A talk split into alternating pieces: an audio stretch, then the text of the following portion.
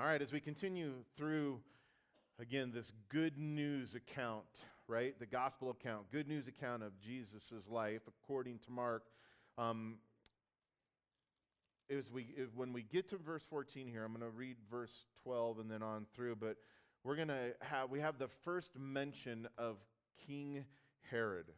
And um, we're told about him and about what he had done to John the Baptist. And Mark makes mention of this so that we might know what has happened to John the Baptist. Remember, he, he earlier the earlier account that we have is when Jesus was in the wilderness, or before Jesus went into the wilderness, that John the Baptist revealed him. He prepared the way and declared Jesus Christ to be the Lamb of God who has come to take away the sins of the world. And, and so, what happened to John after that, that time when Jesus encountered him at the Jordan River, and how ultimately we get to know how his life was tragically taken at the hands of an evil and cowardly man.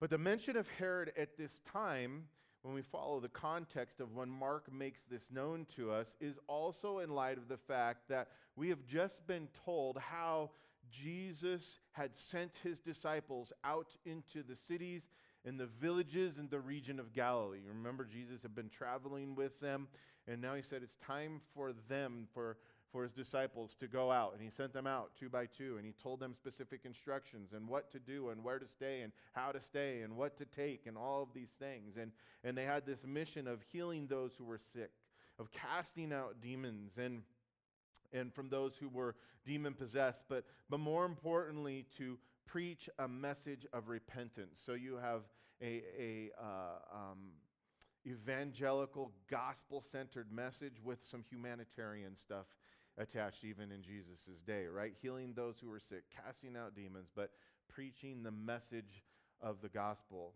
a message of repentance. And so, this next section, which puts the focus on Herod, Mark for us continues on with this theme of repentance and faith.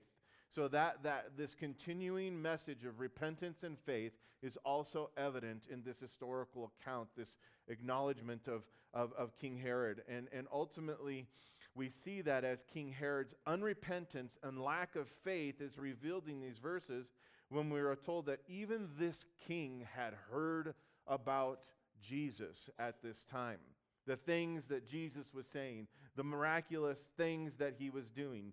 But sadly, what we see is that Herod failed to believe that Jesus is the Son of God. And ultimately, he refused to repent of his wicked and evil ways, to confess his sin, and to turn away from what he knew was wrong and then go a different direction in order to follow after Jesus Christ. And so, starting in verse 12, to give us a little bit of context, looking at Jesus' disciples here and the previous things that we were told, it says, So then they or they went out and preached that people should repent, and they cast out many demons and anointed anointed with oil many who were sick and healed them. Now, verse 14 King Herod heard of him, Jesus, for his name had become well known. If you underline or highlight your Bible, please do that in verse 14. For his name had become well known. And he said, John the Baptist is risen from the dead, and therefore these powers are at work in him. Well, others said, It's Elijah. And others said, It is the prophet or like one of the prophets. But when Herod heard, he said, This is John, whom I beheaded, and he is raised from the dead. For Herod himself had sent and laid hold of John and bound him in prison for the sake of Herodias, his brother Philip's wife, for he had married her. But John had said to Herod, it is not lawful for you to have your brother's wife. I love it that I, I really would like to meet John the Baptist when I get to heaven. This, this crazy looking guy, right? You know, he's got a belt around um, camel hair skin robe and unshaven, and he's eating honey and locusts, and he's living in the wilderness. But, but we know that, that people were coming to him as he was preaching and preparing the way. But, but now, now if for somehow he had an opportunity to go to Herod and to tell him the truth as well. This mighty, powerful man at this point in Israel, a, a favorite under the covering of the Roman Empire, as he had made this, this unholy alliance with the Romans. But, but John wasn't afraid to tell the people in the wilderness about Christ and, and, and to call them out on their sin and to repent. And he was not, he wasn't, he wasn't afraid to do that. So even with this powerful man who ultimately put him in prison for doing so. And I think he's a good testimony for us because sometimes we feel more comfortable than others in telling people about the gospel message or calling people out in regards to uh, ungodly behavior. And, and um, we need to realize that um, God will use us in the lives of all people if we're willing to be um, courageous and strong. And, and, and John was that. John had said, it says in verse 18, it is not lawful for you to have your brother's wife. Therefore, Herodias held it against him and wanted to kill him, but she could not, for Herod feared John knowing that he was a just and holy man. Now, that's a, another amazing statement. Herod, throughout this whole text, we're going to see that it's, he, he, he did not enter into sin or did not continue into in sin with, just because he did not know. He forsook what he knew to be true in order to pursue the lusts of his flesh and to, and to, to pacify um, other people around him, to be a man pleaser. And, and so, John he said he feared John, knowing that he was a just and holy man, and that and so he protected him. And when he heard him, this is interesting, verse 20, when he heard him, he did many things and heard him gladly. And again, this was after he had been put in prison. Then, verse 21, it says, Then an, oppor- then an opportune day came when Herod, on his birthday, gave a feast for his nobles and high officers and the chief men of Galilee. And when Herodias' daughter herself came in and danced, and pleased Herod and those who sat with the king. He said to the girl, Ask me whatever you want, and I will give it to you. And he swore to her, Whatever you ask, I will give you up to half of my kingdom. And so she went out and said to her mother, What shall I ask? And she said, because remember, she had, she had beef with John here, or with John. He said, The head of John the Baptist. And immediately she came in with with haste to the king and asked, saying, I want you to give me at once the head of John the Baptist on a platter. And the king was exceedingly sorrow, sorry, yet because of the oath and because of, of those who sat with him, all these, these dignitaries and, and people who he had made this promise in front of, it says he did not want to refuse her. And immediately the king sent an executioner and commanded his head to be brought, and he went and beheaded him in prison, brought his head on a platter and gave it to the girl, and the girl gave it to her mother. And when the disciples heard of it, they came away and took his corpse and laid it in the tomb.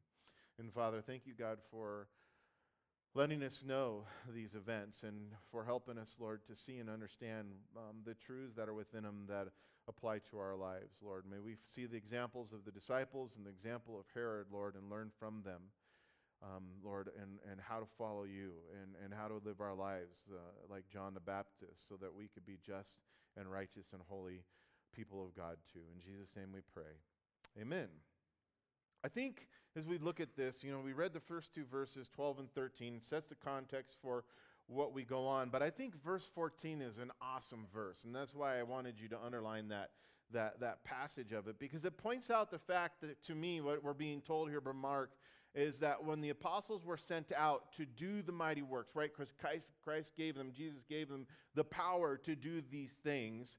Then when they were sent out to do the mighty works, they made sure to glorify Jesus and not themselves in everything that they did. That's what I think we're being told here. In other words, it was not the name of the apostles who were doing the mighty works at that time that had become well known, right? It was the name of Jesus through them. And this is how it needs to be with us today. As we live for Jesus, and I think as we live as his servants, as we choose to obey his will and to allow for God to do mighty works in us and through us that His name would be glorified, that when people look at our lives and see that we're different, you know, that we're saying it's because of Jesus. It's because of Jesus. This is who you need to know. It's all about Him. And in one sense, they were continuing on with the mission that John had been given to point the way to the, of the to point and prepare the way for the Messiah, to point people to Jesus. And and the truth is, is when we follow Jesus and when we and, and do what He commands us, you know what we're we're changed and people notice When we live differently than the rest of the world, people notice, and we need to tell them the reason why. So, when someone notices that we're different, that we're living different, and asks us what's going on with us, the opportunity to tell them about Jesus and to make his way well, uh, uh, well known is, is always before us. We have opportunity after opportunity. You know, Bev was talking about, and I was listening to you say about all, again, all the heavy restrictions that were going on. And you know, I know one of the other things that if they, they weren't shooting people, they were beating them with the, the canes and knocking them off the, the, the, the taxi motorcycles and stuff like that. And and yeah, you guys were continuing to do secret church. And, and it, it, saddens me when I think that so many churches in America, contrary to that, without that kind of opposition, were just willingly locking up their doors. You know, that's not what Christ has called us to. And as this world progresses towards an end and towards the Lord's return, there are going to be more opportunities every single time as the enemy wants to try to, to come against the work of God, to shut down what God is doing here. And it's going to come in the face of opposition. And if we're unwilling to stand up in that face of opposition, Christ will not be glorified. It's only when we stand up for what is the truth and to do what God's word has told us to do that God is glorified. And, and we point people to Jesus. And that's what Jesus' disciples should do. And in doing so, we should be sure to let, let those who are, who are asking know that, that God who saved us and changed us wants to do the same thing for them if they'll let Him. If they repent of their sins and if they believe in Him, the same wonderful things that God has done for us and promises to us is for them. That's the other part of the message. It's just not, it's just not hey, you're a sinner and repent, follow after Jesus, but there's a good life in Him, life and life abundantly. And it isn't without difficulty. I agree with that 100%. There is going to be suffering for those who desire to live righteous lives in Christ. But my life in Christ is way better than it ever was before without Him, hands down. And the bottom line is, is like the apostles, you and I, who are also the sent servants of God, right? That's one of the, the meanings of the word apostle. Those who are sent by God, sent servants of God, we need to be pointing people to Jesus.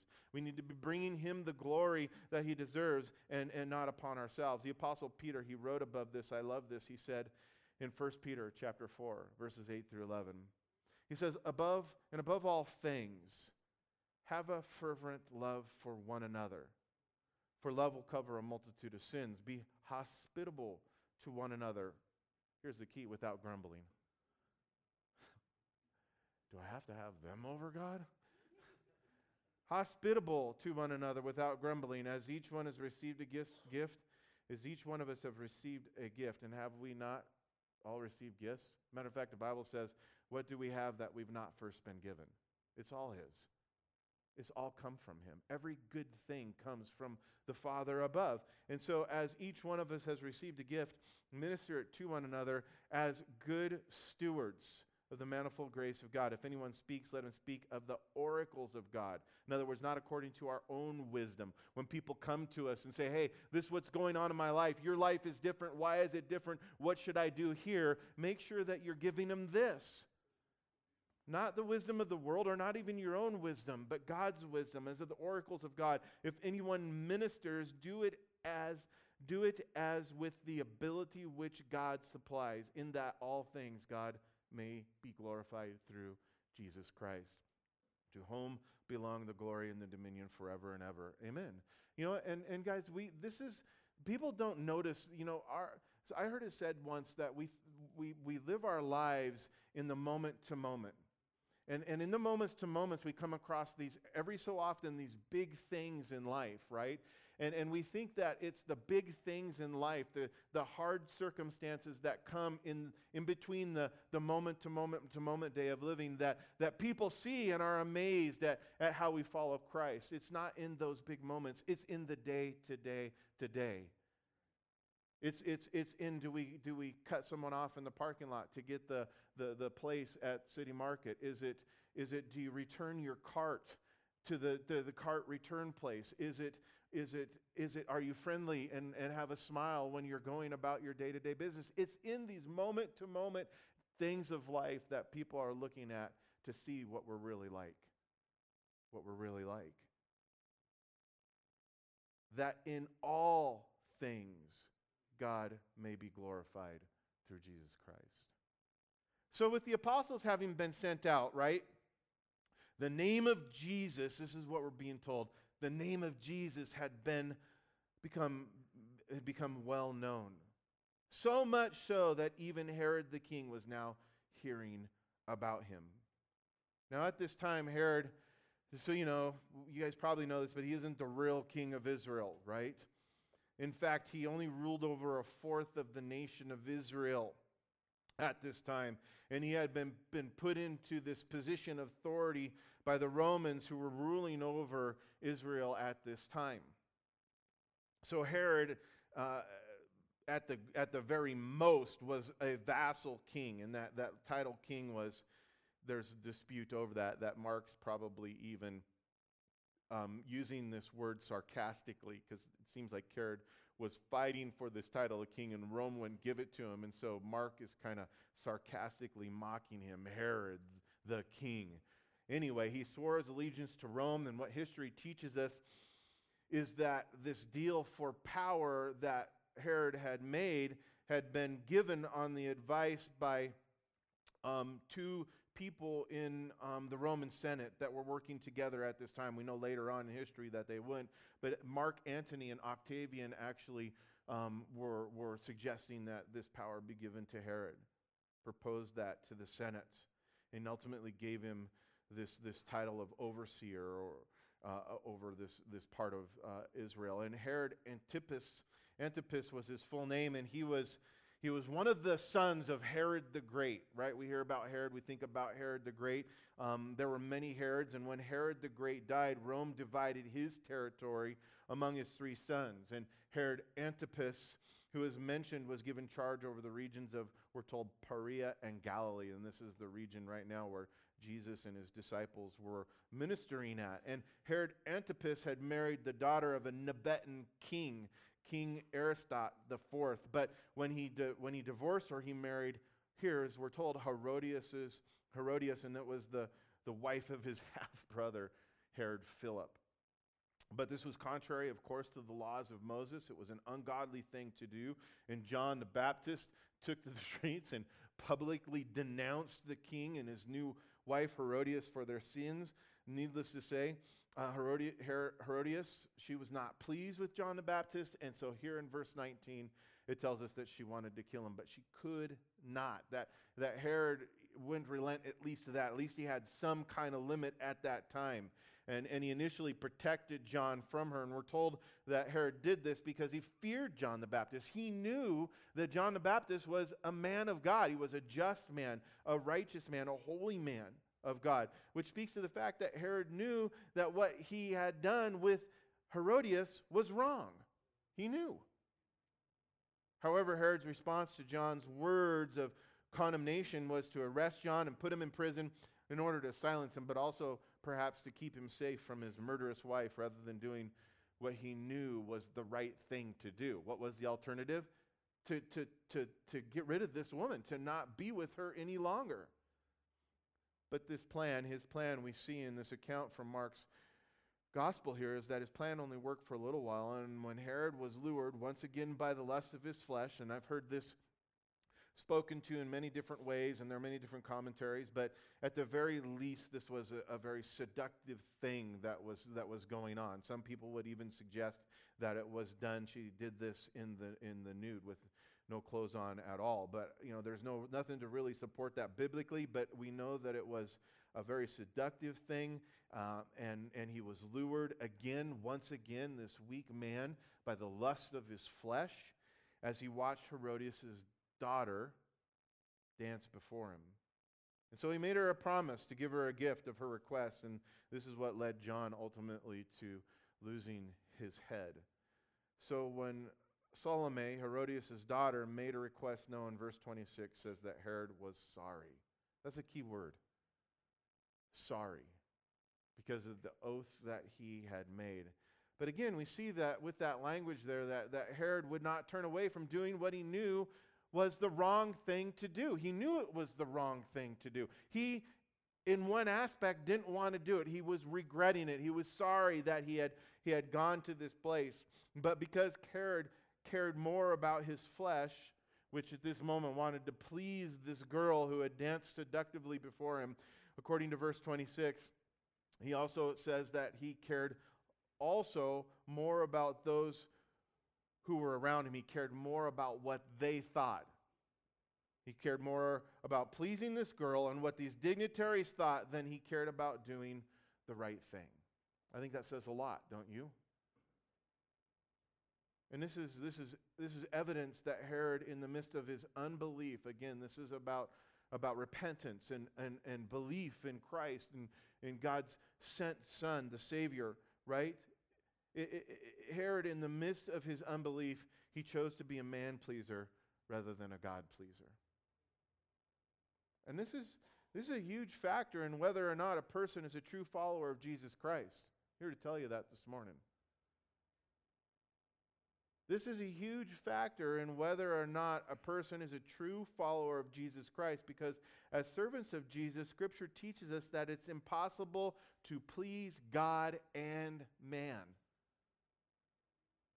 And Herod's bad example, it is an example, it's a bad example, is a reminder, is a reminder for us that as servants of, uh, servants of Jesus, we must choose to put God first when, we, when, when, when, we, when it comes to the to the things we consider and seek to be pleasing to God in regards to what we do, in regards to what we say, and, and ultimately in regards to how we live our lives. And the Apostle Paul, he speaks of this. He speaks about this in his letter to the Galatians, and he asks this. He says, For am I now seeking the approval of man or, or of God? Am I trying to please man? If I were still trying to please man, he says, I would not be a servant of Jesus Christ. A servant seeks to please his master in all that he does and all that he says. In 1 Thessalonians, it also says, For we speak as messengers approved by God to be entrusted with the good news. Our purpose is to please God, not people. He alone, here's the reason why, He alone examines the motives of our heart. And then Jesus, with his own words, spoke this also in, in this way and said in Luke chapter 6, verse 13, No one can serve two masters, right? Why? Because he'll either hate one and love the other, or else he'll be loyal to the one and despise the other. And it should be no surprise to us today that Satan is actively working within the world and with our flesh in order to tempt us into being men pleasers and, and to compromise in doing and saying what is, what is right so that, so that we're not pleasing to God. Think about even what's taken place in this world over the last two years and so many of the decisions and so many of the, the manipulation tied around fear in, in, in, in many different instances, in many different circumstances. And Satan only has a, a, a, a few tricks up his sleeve. He's good with the tricks, but he's the king of discouragement. He's the father of fear. He's deceiver and he's a liar. And he's been that way from the beginning.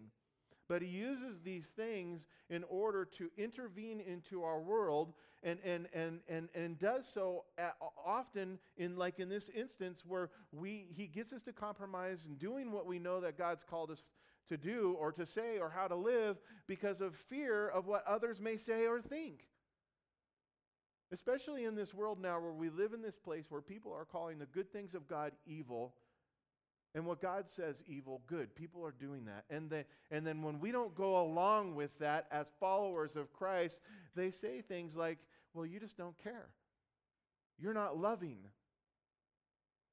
And, and then you, they place us in the spot of being, you know, uh, uh, uh, uncaring and, and um, uh, really make us out to be a, an enemy uh, that has no righteous ground to stand on. And, and they, they, mani- they try to manipulate the, the, us to change the way that we live our lives and who we live for because of fear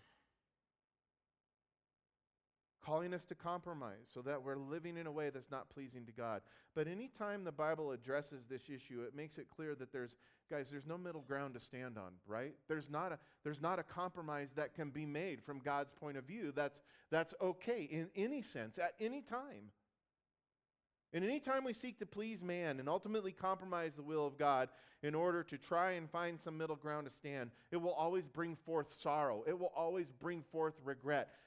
Herod was sorrowful because he was in a place of compromise and he knew where it was leading. And clearly, this is the case, as we're told that Herod was exceedingly sorrowful for what we did. And we see that at the very least, he felt convicted, right? And even guilty. He felt convicted and even guilty about the right, the wrong thing that he chose to do. But he saw it as the easy way out. But even though he was exceedingly sorry or sorrowful for what he had done, listen, it was not enough. And Herod chose to serve the desires of his flesh, whether it was in pleasing this women or not offending these men and that were there, these dignitaries, his pride, his reputation in that sense. And he had John put to death. And so when Herod heard about Jesus, we see that it was a guilty conscience. And even this paranoid state of mind as a result of his sin that led him to think and declare that this Jesus was John the Baptist, whom he had condemned to death and had come back from the dead to haunt him and condemn him. And in verse 16, it says, But when Herod heard and said, This is John whom I beheaded, he had been raised, he has been raised from the dead. Now, again, it's obvious that his conscience was, was, was kicking in at this time, right? It was really bothering him. And I think we've all been in that spot where we've compromised and we've been sorrowful for, in one sense, for what we've done. Our sin has caught up with us. We've been, because of our compromise, we've been put in this situation where we regret where we are now at. And, and, and our conscience is bothering us, and God will use the Holy Spirit to convict us. But here's the thing to notice is he was still unwilling to face his sin honestly, right? And repent. And when we're in that situation, we too are at a crossroads. How are we going to respond? And in this account, there are two things that really stand out to me, man. The first is in verse 20, where it tells us that when Herod looked there, when Herod heard John the Baptist, it says he did many things and heard him gladly. In other words, what we're being told is that when Herod had John put in prison, he would go to John, he would hear what John had to say, and to some degree, he would listen and even do what John had told him to do. That's mind blowing. In light of this, I think the other mm, thing that I find amazing is where we read six verses down in verse 26, where it says, And the king was exceedingly sorry, yet because of the oaths and because of those who sat with him, he did not want to refuse her. Now, I think, I would think that if Herod had been or was gladly hearing and doing many of the things that John the Baptist had said, could you imagine how, how those conversations went? Herod going down to the dungeon. John's locked in there. I mean, I can picture it in my mind. And having conversations with John. And, you know, John, I'm sure John didn't relent just because he was behind bars. You know, John was probably even more emboldened to tell Herod, you need to stop doing this and you need to do this. The kingdom of God is at hand. You're running out of time. You need to do something with these truths. And to a certain degree, it says John would do, the, or Herod would do these things. He would gladly hear and do the things that John had said. And the last thing Herod would have done, in light of all this, it blows my mind, is that he would then go and have John's head removed. After spending time with him, after hearing and gladly receiving, and even doing some of these things, John, who was riding this fence, so to speak, one foot in the world, one foot out of the world, as we so often like to talk about it. You know, it's, it's, it, it ultimately was not a safe place. But because Herod had John murdered, we see that even though Herod may have been exceedingly sorrow, sorrowful, here's the, this really sad part is he remained unconverted. He, he remained unchanged in his heart, unchanged in his mind, unconverted in spite of all the time that he had spent listening to John as he was willing to as he was unwilling to repent, he was unwilling to change his mind, to change the way he's living and to go a different direction. And I think that's a challenge to us today.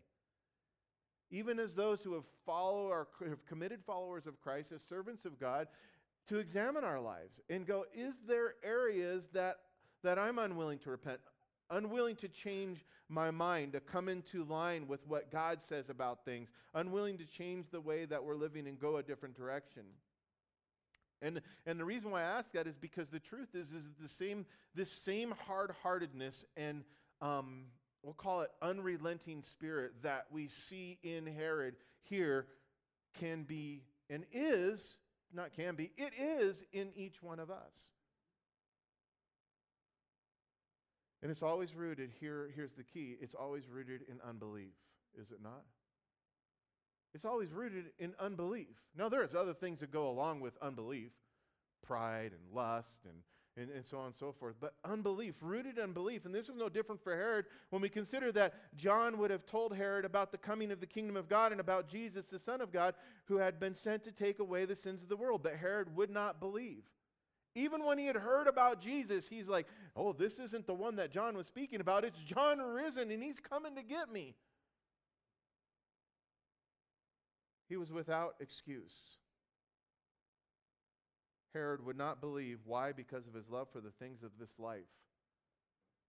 And, and that, that love for the things of this life is what prevented the words of truth that John spoke to Herod from, from, from, from taking root, penetrating and taking root in his heart. And it wasn't too many weeks ago that we went through the parable of the sower of the seed. And we see it being lived out here in Herod's life. We can see it being lived out to certain degrees in our lives as our heart can have these different conditions of the soil all at one time. rocky heart, a hard heart, a heart that's full of thorns, you know, where other things are growing up alongside of it. And all that's rooted in unbelief, and it automatically it, it, it, automatically brings forth this condition where God's word isn't taking root in our heart, and we remain unchanged. And ultimately, Herod, he's, it's true, he cared more about what others thought of him more about his, we'll say, party lifestyle and more about his lustful feelings towards that he had towards this girl than he than he had um, about doing what he knew was right. He cared more about those things than he cared about doing what was right. And we know when he and we know he knew what the right thing to do. Why? Because he felt sorrow. He felt sorrow. But I, I, in one way, I see this as no different than any one of us. Can be, it's, it, it, it can be no different than any one of us who go to church, right? And we gladly hear the truths of God's word as it's being taught, and then never surrender our lives to those truths or our heart to Jesus, who will change them, change our heart. And typically, this is done not, not, it's not exclusively this, but as we're looking at Herod here, I think it's true. It's this typically done because we care more about what people think or more about our love for the things of this life and the things of this world than we do than we than we care about those more than than doing what is the right thing to do. But hear this this unwillingness, as we see with Herod, this unwillingness to give up, to surrender to the Lord, to give up the desires uh, uh, uh, of this world, of our flesh, of, of, of, of the accolades of men or the, the, the, the, acceptance of others in this world, you know, and to follow Jesus, it comes at a huge cost. That's, the, that's the, the end thing to see here. It comes at a cost every time. We think it's going to bring something into our lives that we want, but it, it's, it's a lie. It's a deception from the enemy. It's not going to bring anything. It's going to take away. It's going to lead to sorrow and, and to death. And Jesus clearly spoke about this in Matthew 16. Remember when he said this If anyone desires to come after me, let him deny himself. Let him take up his cross and follow me. For whoever desires to save his life is going to lose it. But whoever loses his life for my sake will find it. For what profit is it? to a man if he gains the whole world? What profit is it to a man if he gains the whole world and loses his own soul? Well, what will a man give in exchange for his soul? And the truth is, is that every one of us, we have at one time or another, in the future we can be to this place as well. We can be sorry about the things that we're doing or sorry about the, the, the life choices that we're making, but, but because we don't believe that God's way is better than ours, we refuse to repent. We refuse to, to, to, to move away. We remain unwilling to change our mind and unwilling to go a different direction. In the Apostle Paul speaking to the Corinthians about this same kind of sorrow, guys, it says that it's a sorrow that doesn't lead to repentance. He said in Second Corinthians, speaking to the church there, chapter 7, verses 8 through 10, he says, he's writing this letter to them, and he says, Even if I caused you sorrow by my letter, I do not regret it. because he's speaking the truth. But he says, he says, there is a regret that I have because I see, he says, I see that it, my letter hurt you, but only for a little while. You know, it's this idea of faithful are the wounds of a friend. He says, Yet now I'm happy, not because you were made sorry, but because your sorrow led you to the place of repentance, where they had a change of heart and a change of mind, and they were willing to go a different direction. He says, For you became sorrowful as God intended, and so we're not harmed in any way by us. Godly sorrow brings repentance that leads to salvation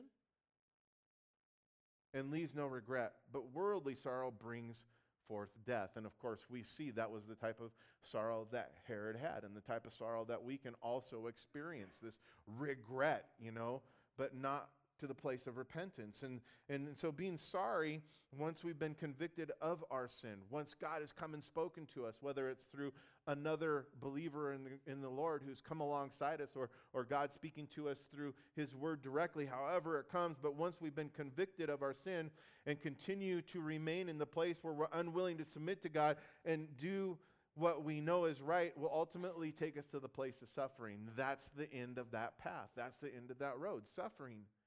And by all indications, Herod, here from this account, and when we look at all the other gospel message as, as, as a collective here, um, Herod, Herod put himself on this path that leads to suffering and ultimately death by, this is sad, exchanging his eternal soul for the temple things of this world.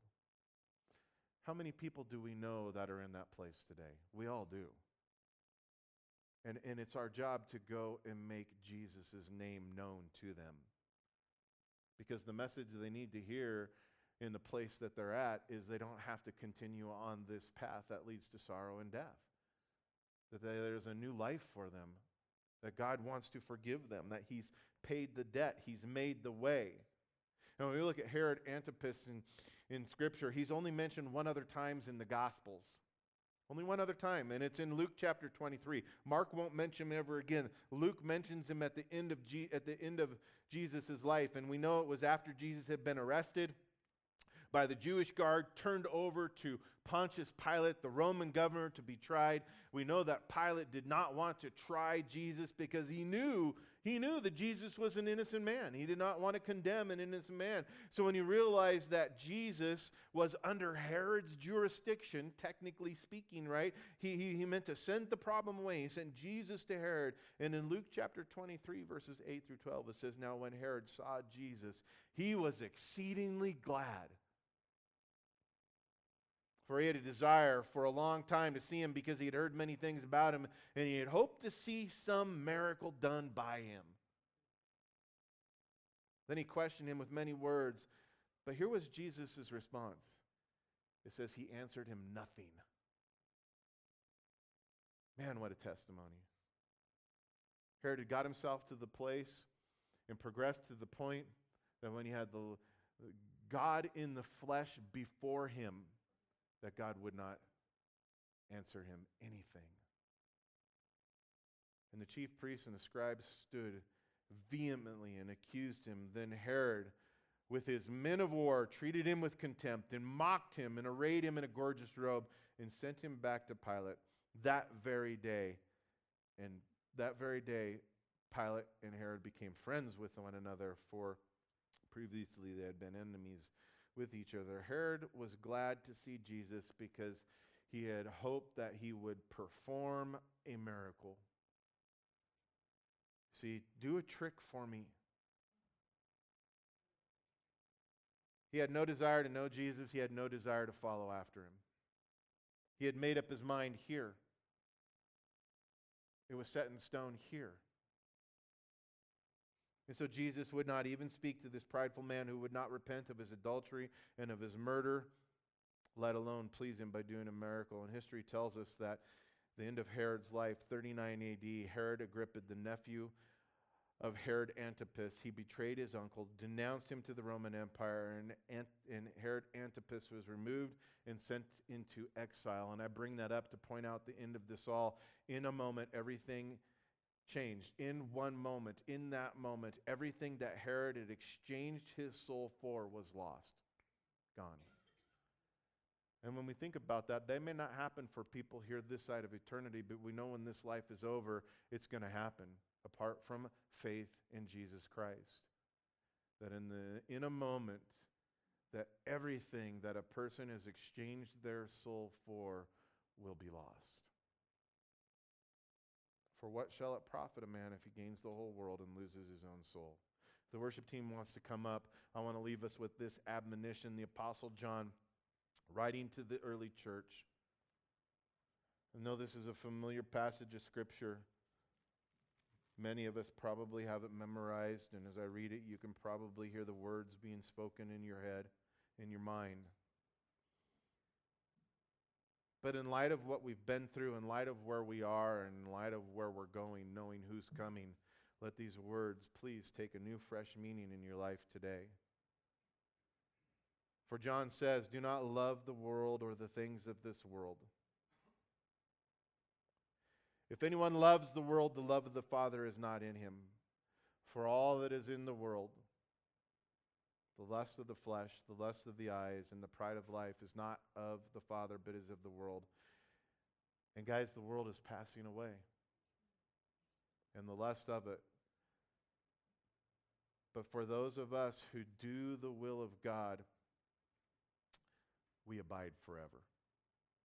Father, thank you, God, for this truth and this reminder that, that, that for us, when this life is over, in a moment, Lord, we will gain everything.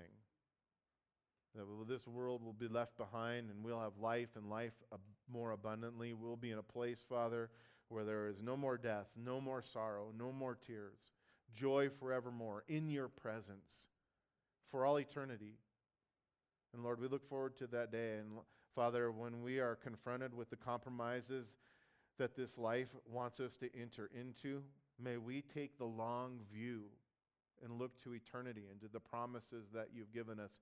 And by faith, Father, turn away from the things of this life and from these compromises, Lord, where, where this world is wanting us to forsake what is true and good and noble and praiseworthy.